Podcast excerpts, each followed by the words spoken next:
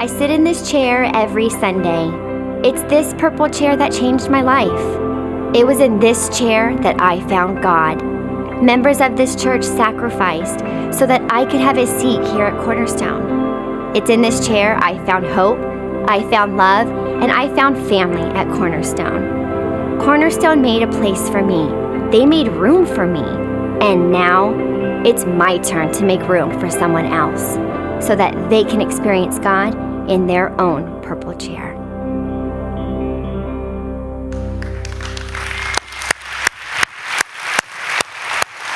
Hey, you and I are in the middle of making a critical decision about the future of our church. We're going to decide uh, whether or not to build some more buildings. And I believe that how we decide that and what we decide about that is going to literally affect our entire future. We, we will not be the same after we get done together making this decision. We're either going to decide to sit down and say, hey, good enough is good enough. I'm okay because I've got my purple chair. Or we're going to say, you know what? We just aren't done seeing what God could do with the church. It's completely sold out to Him. And we've got plenty of purple chair stories. Guys, we just watched baptism. We've got plenty of purple chair stories. We just don't have enough purple chairs to contain all that God is doing uh, in this place. And, and, just in case you're sitting here today and you're going, well, you know, hey, the building's full, so, you know, maybe we're done, maybe the assignment's over. As you drove to church today, did you notice how many cars were on the freeway? How many cars were on surface streets of people heading to church somewhere? And then watch tomorrow on those same freeways and those same surface streets, and you'll know we are nowhere close to changing our community for God yet. There's a lot of work to be done. And our buildings can't be the thing that hold us back. So here's what we're planning to do. Here's what we're planning next Sunday. I mean, we're coming on this next Sunday. Uh, we're going to talk about uh, making, ple- we're going to make our pledges together. We've been doing a study in Nehemiah because we're in a building program and Nehemiah was in a building program. His heart was to go and build the walls of Jerusalem that had been torn down. And next Sunday, our heart, our passion is, and you see all the bricks that are sitting off to the sides, our heart and passion is to move 1,300 bricks together. 1,300 pledges together. And if we can get it done, then we're going to be able to build a building. Uh, for those that are in Santan, uh, this is all about saving up a down payment. This is all about anticipating what God is going to do there in the Santan Valley and being ready when God makes a building available to be able to jump on that opportunity because you and I were already expecting ahead of time that God was going to provide a building. And so we're asking Santan to do just as much as we're asking Chandler to do, maybe more, because you guys don't have your purple chairs yet. And so next Sunday, we're going to come to that moment. We're going to, we're to come in with our commitments. We're going to build a wall together. Hopefully. Hopefully.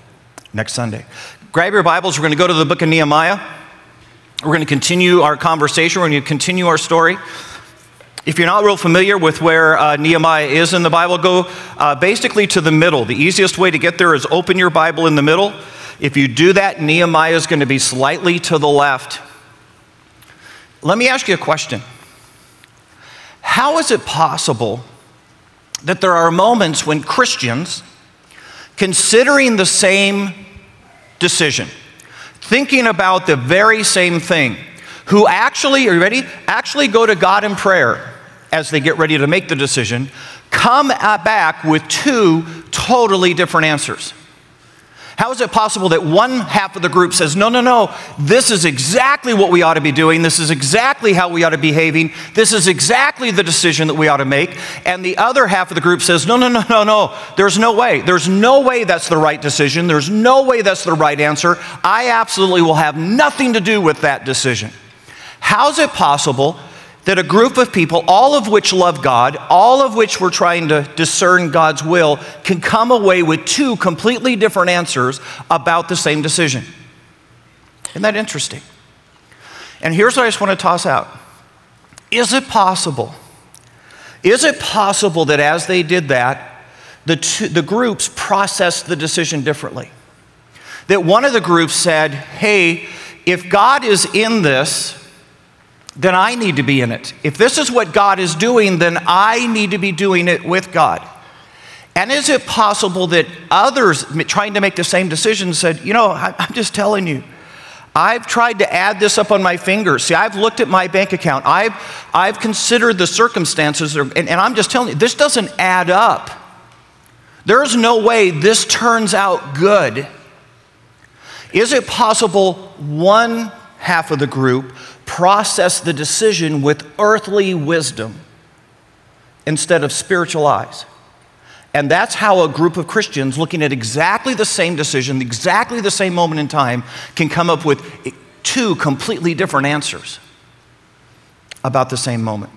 And you and I are going to process today, I think, a moment as Nehemiah goes to build the wall when exactly that happens.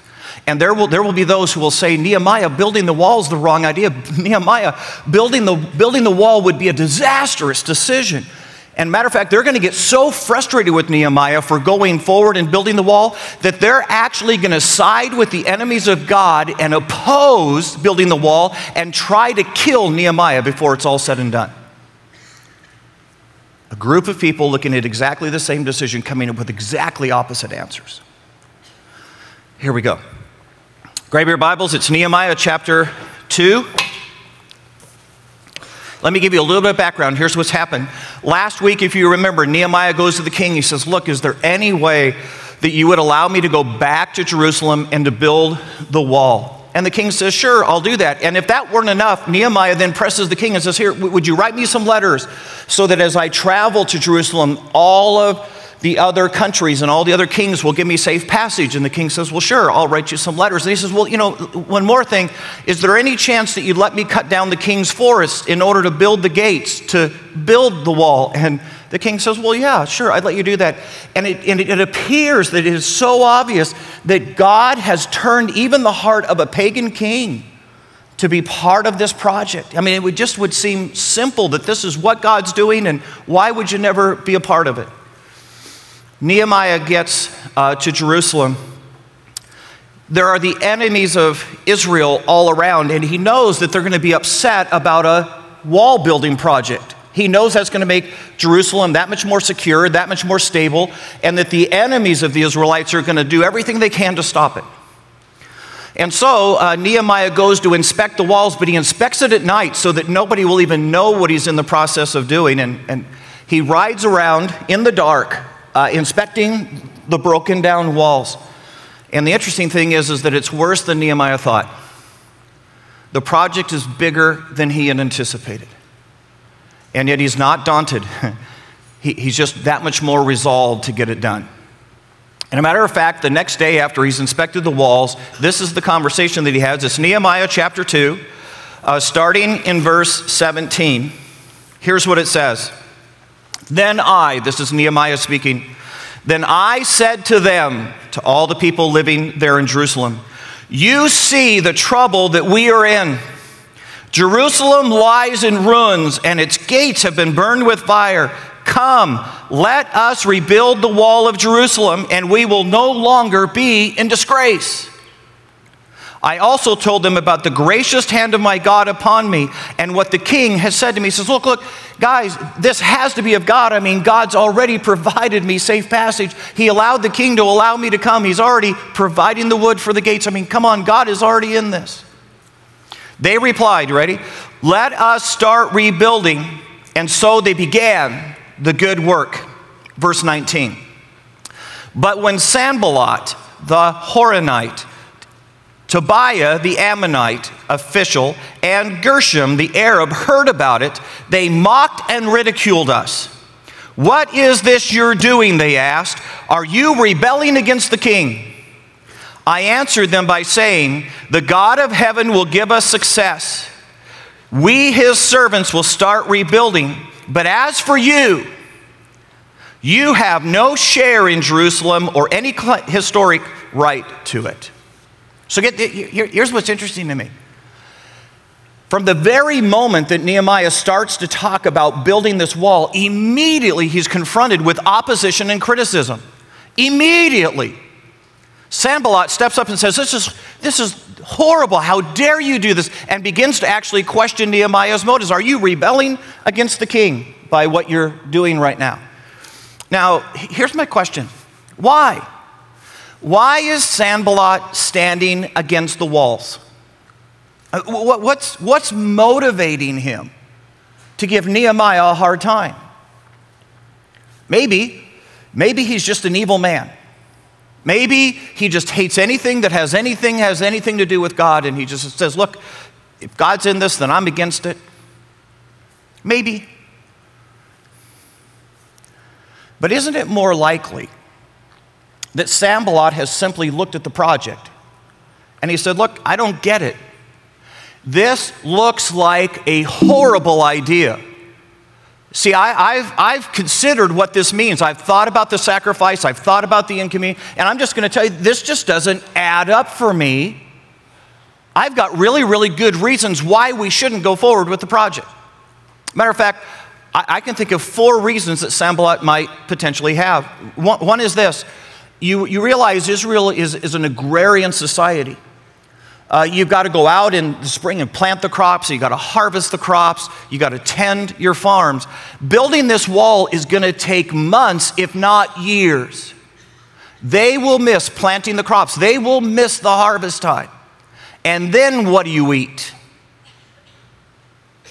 See, maybe, maybe, maybe thinking to himself, look, look, we're already in a tenuous moment. Our enemies are already watching every move we make. Nehemiah, that's why you had to ride around at nighttime.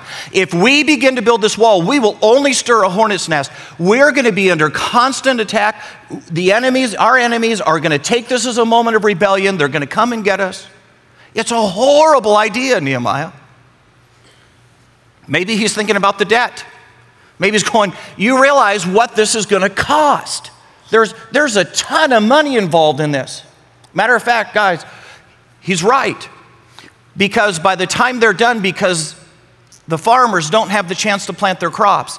And now, as they go into the building project and have to feed their own families, these guys mortgage their own farms.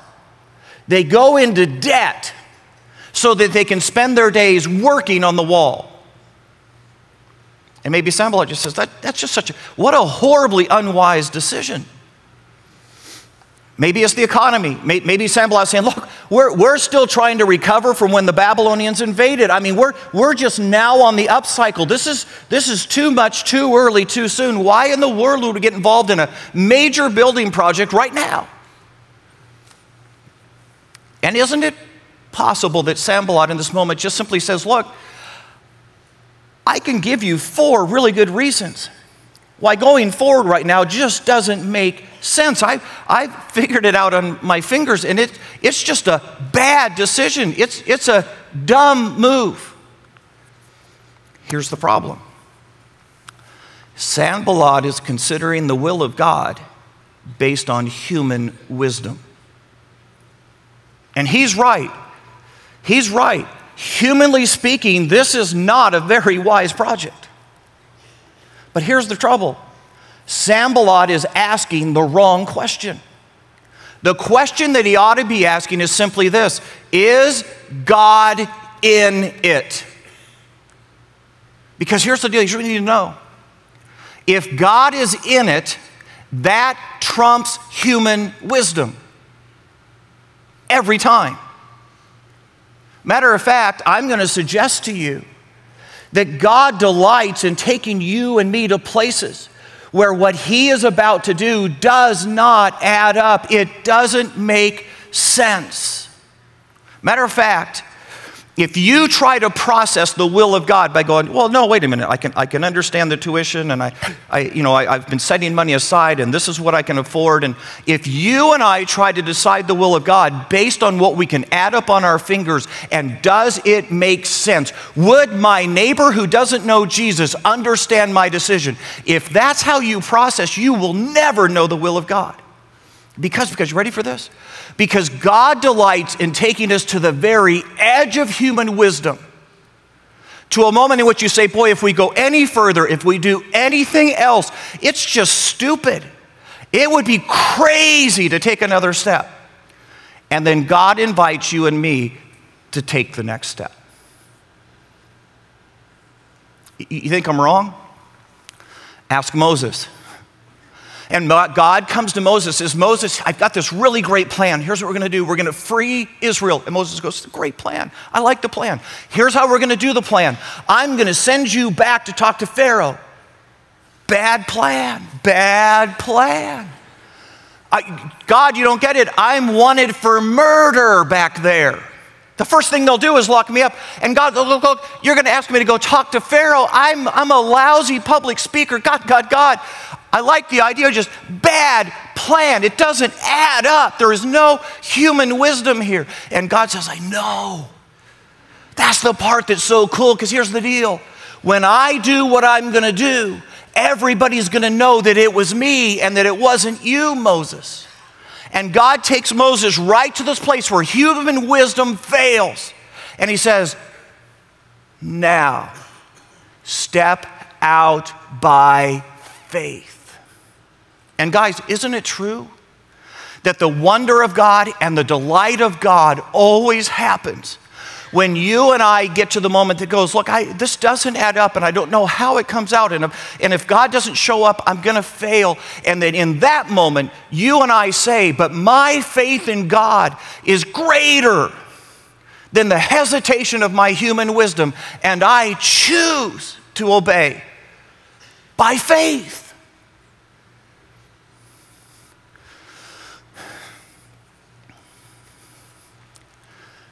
If you don't think this is true,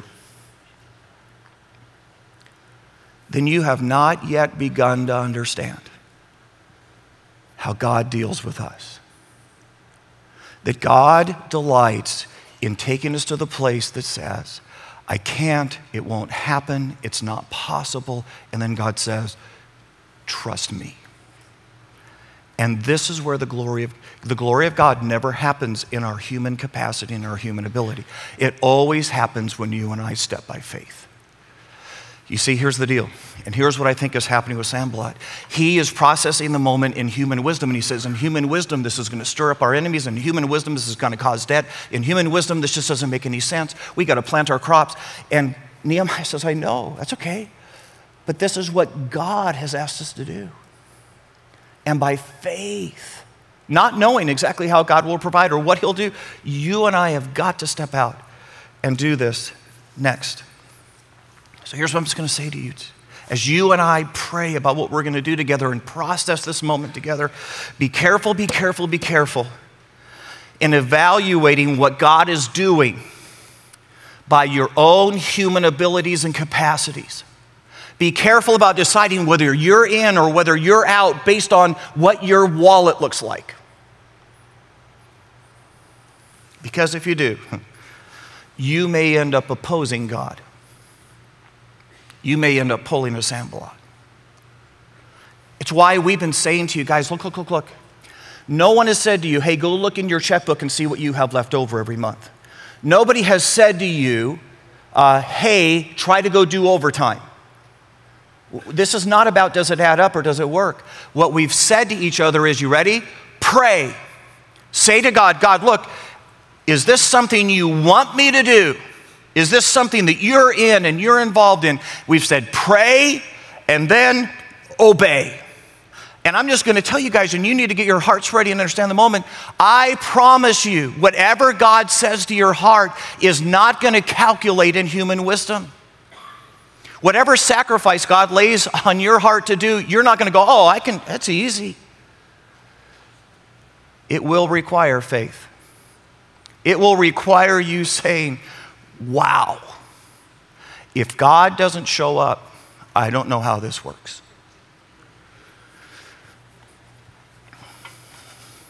You know, it's interesting because I think you and I look at the moment when Nehemiah goes to build the wall and we go, look, look, look, this is obvious. I mean, it's obvious. Jerusalem needs a wall. Why in the world would anybody oppose it? But you realize you and I are looking back 2,500 years. You and I are looking at a moment in Scripture in which it's clear and God's already declared, hey, I'm in this and this is what I'm doing. But I guarantee you, if you're Sanballat, if you're one of the Israelites who's hesitating, here, here's what you're saying. You're saying, look, I don't see this anywhere in Scripture. I don't see a single verse that says, Thou shalt build the wall.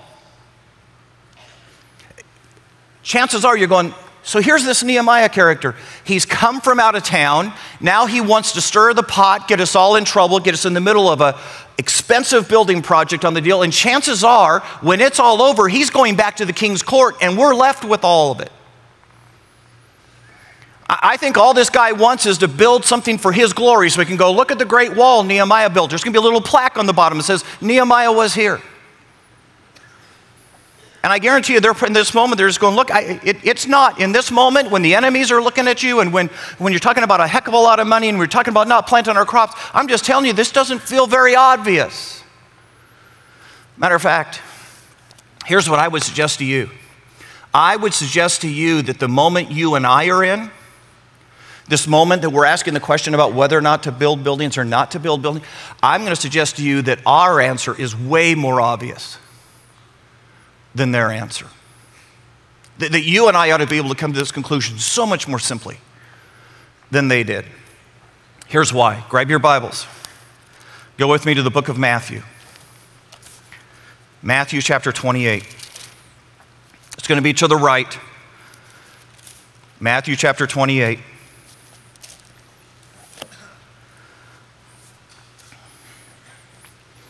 This is Jesus. And as Jesus finishes his earthly ministry, as he gets ready to go back to heaven, he hands the baton off to the disciples. He says, Okay, I've finished my thing, but now you've got to carry on my ministry. You've got to do what I already did. You've got to make God famous. You've got to turn the hearts of men and women toward God. This is, this is what you're to do. And here's Jesus giving the marching orders to the church. You ready? It's Matthew chapter 28, starting in verse 18. Then Jesus came to them, the disciples, and said, All authority in heaven and on earth has been given to me. Therefore, go and make disciples of all nations, baptizing them in the name of the Father, the Son, and the Holy Spirit, and teaching them to obey everything that I've commanded you. And surely I am with you always, even to the end of the earth. Here's what Jesus said Jesus said, Look, you're to do two things. You're to do two things. You're to win as many people as you can to Jesus. You're, you're, to tell everybody this story. You're to redeem the hearts of men and women. You're to not ever grow, you're to tell this as many times as you can. And then once someone becomes a Christian, your job is to grow them up. That's it. That's our whole march. Win them, grow them. Win them, grow them. Win them, grow them. You say, well, wait, wait, wait, wait. I thought our job was to teach the word. It is. So that we can grow them so that we can win them. So, Len, well, well no, I, I thought the reason the church existed was for community. No, no, no. We do community so that we can grow them because you and I grow better when other Christians are pushing into our lives and calling us into account and pointing out areas of our life that need work. And people who don't know Jesus, when they come into the community of the church and suddenly see the difference in our lives, are made jealous to know this Jesus that they don't know. You say, well, then I, I, thought, I thought the purpose of the church was to pass this on to the next generation so that they can win them and grow them. And guys, at the end of the day, this is why you and I exist. If a church does anything besides winning people to Jesus and growing up Christians, then all that church is doing is rearranging furniture on the deck of the Titanic. This is why we exist. And guys, at the end of the day, think about the moment we're in. You and I are sitting in services on Sunday that are overflowing, and we're using overflow rooms. We've got children's rooms where they're actually closing the room because there's too many kids in them, and we're turning people's children away. We took our best maturity room and we turned it into an overflow room. We're meeting in tents outside. We're walking across sharp shards of rocks and making people bleed to get to Jesus. When we built this building, guys, when we pulled the trigger to build this building, there were 1,400 of us, which means this when we committed to build this building, we were, had the capacity to fill this building one time with the congregation. Do you realize that you and I have paused and that you and I have delayed so long on making this decision? That if you and I do not grow over the next three years as we build these new buildings, we already will fill the buildings up twice. That's how far behind we are on making this decision.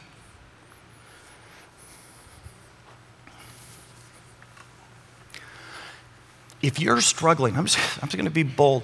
If you're struggling about whether or not we ought to be involved in building some buildings and making more room for purple chairs, why? Why? Is it possible that the reason you're struggling is because you've tried to add it up with earthly wisdom. You've tried to say, hey, you know, I don't have any spare cash right now, and, and you know, I, I mean, I don't know how the economy. I mean, is it possible that your struggle has nothing to do with whether or not it's right or wrong? It's just that it doesn't add up in human wisdom for you. If you're hesitating, why?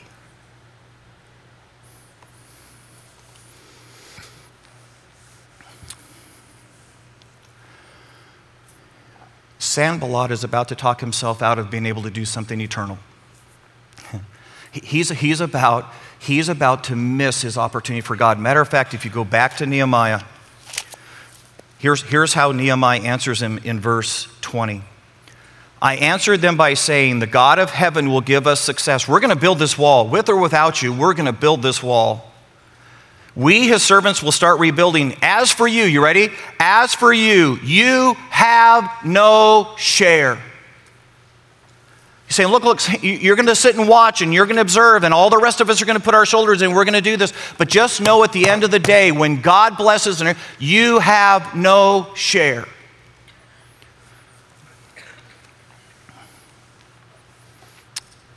And these guys are going to go back to planting crops and they're probably going to save a little bit of money, but they're going to miss. They're going to miss the opportunity to do something eternal. And you go, well, wait, wait, wait, wait. They're talking about building a wall. What do you mean eternal? It's building a wall. We're talking about building a building. What do you mean eternal? Because here's the deal these, these buildings we're going to build, they're going to get old and decay and, you know, be worn out someday. You're right, you're right. It's not that the buildings are eternal, it's that joining God is eternal. It's about being part of God's plan, and what He's doing has eternal value to it.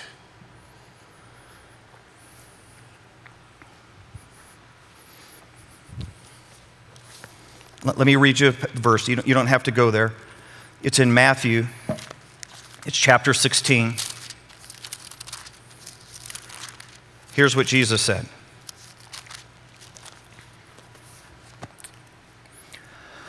What good is it for a man if he gains the whole world and he forfeits his own soul? Or what can a man give in exchange for his soul? For the Son of Man, that's Jesus talking about himself, the Son of Man, that's his title, is going to come in his Father's glory with the angels. And then he will, you ready? He will reward each person according to what he has done. Jesus said, Look, you just need to, you need to live your life knowing that someday you'll stand to give an account for what you've invested your life in. And I'm going to reward you as to whether or not you've invested your life in doing temporary things that didn't matter and only were successful in this world, or did you spend your life doing things that were eternal and joining God in what God was doing. And a matter of fact, 1 Corinthians chapter 3 talks about this moment. Says, look, it's going to be like a fire. There's going to be, they're going to take the entirety of your life and we're going to toss it in the fire. And, and much of what people have done is going to be like wood, hay, and stubble. And, and when you take that part of their life and throw it uh, into the fire, it's just going to burn up. It, it, it's, it's just going to be gone. But some of what's cast in the fire, because it really was done in the name of Jesus, because it really was eternal, it's going to come out like gold, silver, and precious stone. It will last. Guys, here's what you and I've got to get in the moment. Do you realize that the vast majority of what we do in our lives is destined to burn up? Let me just say that again. The vast majority of what you and I do with our lives is destined to burn up. See, you and I pay house payments there's nothing eternal about house payments, they burn up. You and I make car payments.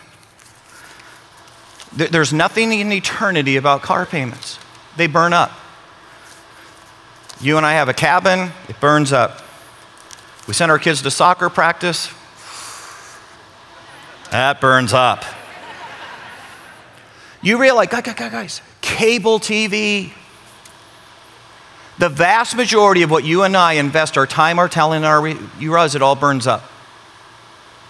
And then what Jesus is saying, there is an opportunity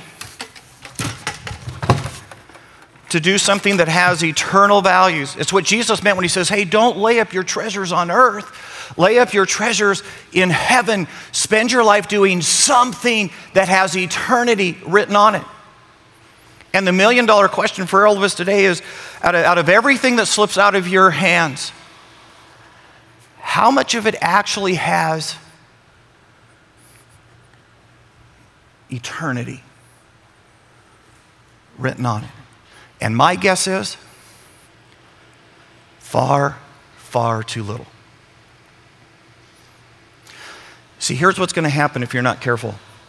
You're going to hear us talking about making sacrificial pledges, and you're going to go, oh, one more bill. One, one, you know, I've already got enough bills, and now you're asking me to take on another bill. And guys, if you're thinking in human terms, then you're right. This is just one more, we're asking you to take on another payment in your life. But if you're thinking eternally, and suddenly you go, wait, wait, wait, wait, wait, wait. You mean some of that money that leaves my hand frivolously? You mean some of that money that, that, that up until now was burning up? You mean I can go back and snatch from the flames something that was only going to last the 80 years of my life? and I now can invest in something that lasts for eternity, then you would suddenly in that moment go, Oh my goodness, this is not a burden. This is the greatest opportunity to do something that is eternal.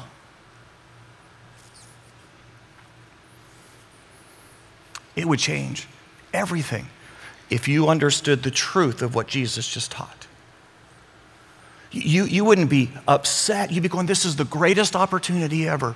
I get, to, I get to invest in a place that's winning hundreds and hundreds of people to Jesus. I get to do something that has eternity written all over it.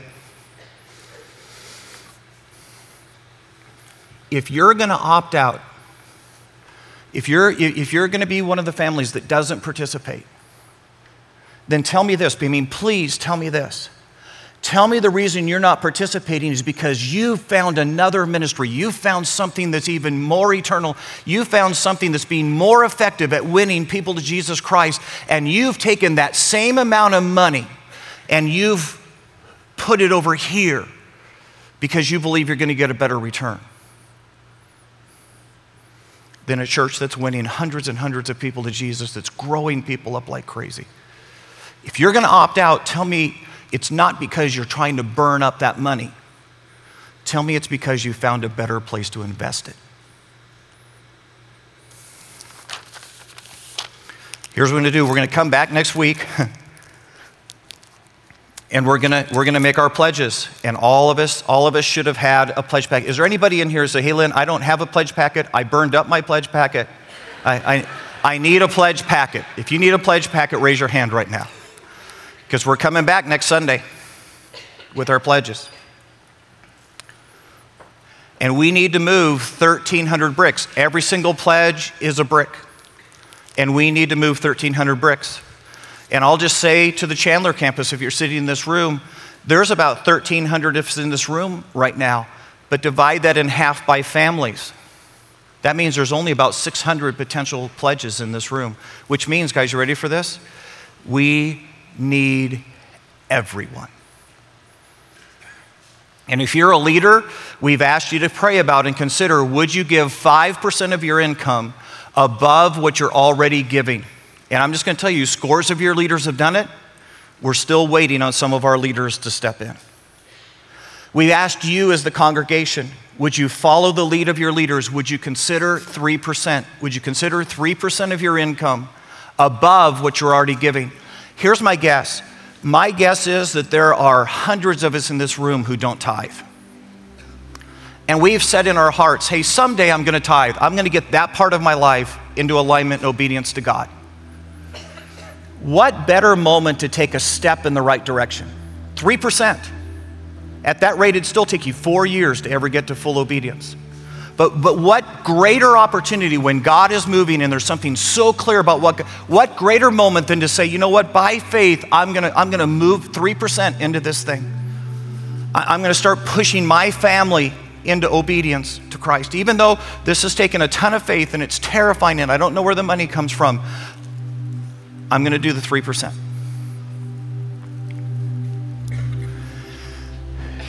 we calculated up 1,300 bricks. We're 1,300 bricks from getting this done, and we divided that up. And so here's what we came up with you could actually move a brick. Each brick represents one of the new purple chairs. You could buy a purple chair for somebody who's not here. You could move a brick for 150 bucks a month. $75 a paycheck. And I'm just going to tell you, it's easier if you divide it up. Each paycheck, 75 bucks. And if you would do that as a family, you'd move a brick. We've got single moms in the room, and you go, look, I've only got one income, $38. $38 each paycheck would move a brick. And guys, you realize, stop and think about that. $75 a paycheck, that's a cup of Starbucks a day. That's five bucks a day. You could, you could be part of what God is doing. You could take, you could take and brew your own coffee and do something eternal. Starbucks is going to go, What's going on? They go, Those crazy Christians at Cornerstone, they're building a building.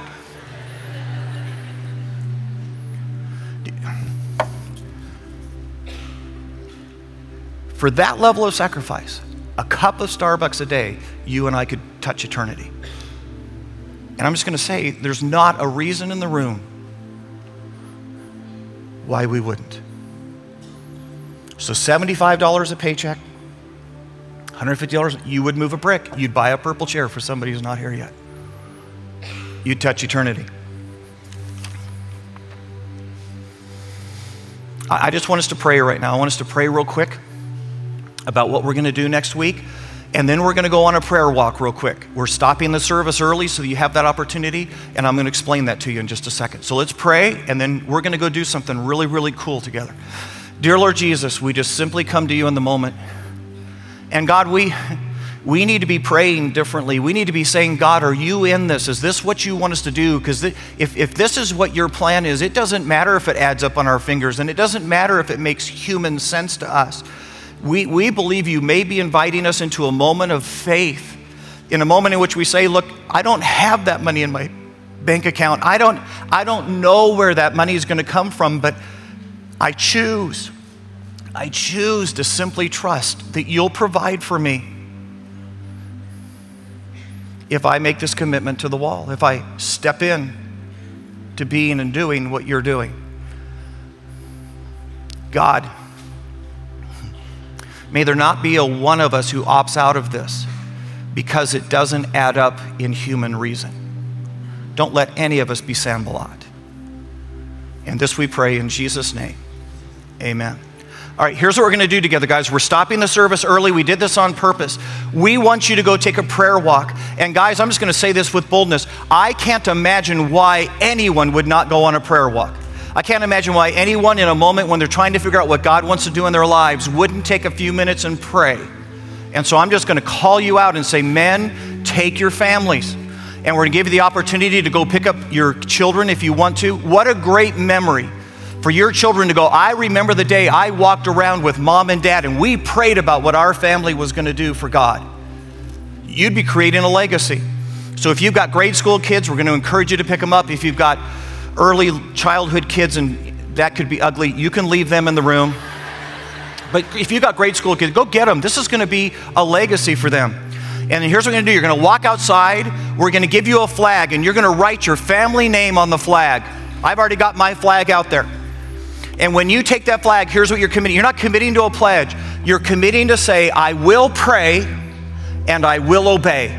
That's what you're committing. I will pray and I will obey. And then, as soon as you get that flag, you're to take off. You'll see the first sign. We're to go to the, each of the buildings and we're to pray and say, God, would you do something amazing inside of this building? Would you change lives inside of this building? And once we've made the circuit, there's a little card on the table that shows you the circuit. You're to get back over here. We'll be right on the edge of the tram path.